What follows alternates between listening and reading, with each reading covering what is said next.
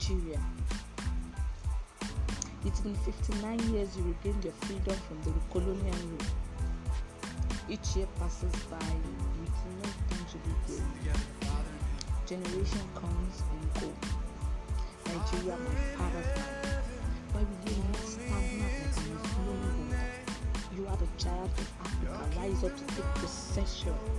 Rise up to walk in an area, in an angle where God has positioned you.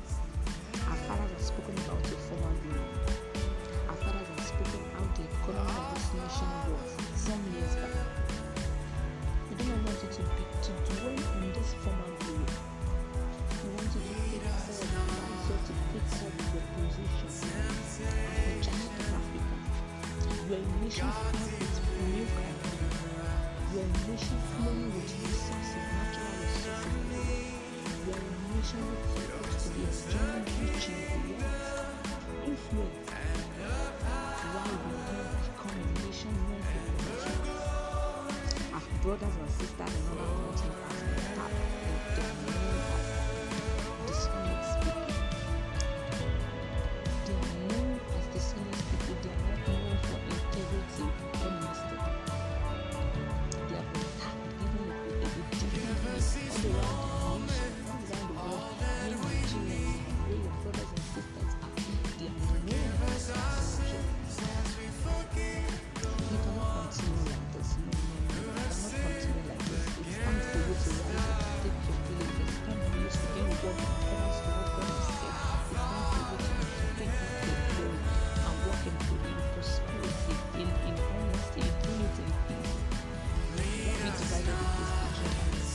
This is a nation where God has started to change the nation of the world.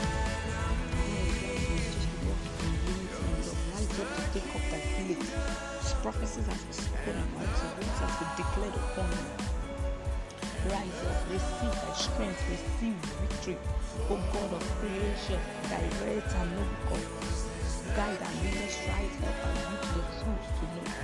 In love and mercy to go, to go and live in just and truth. Great love to eyes and preach the truth. To build a nation where peace and justice reign. Let your will be done in Nigeria, dear Father.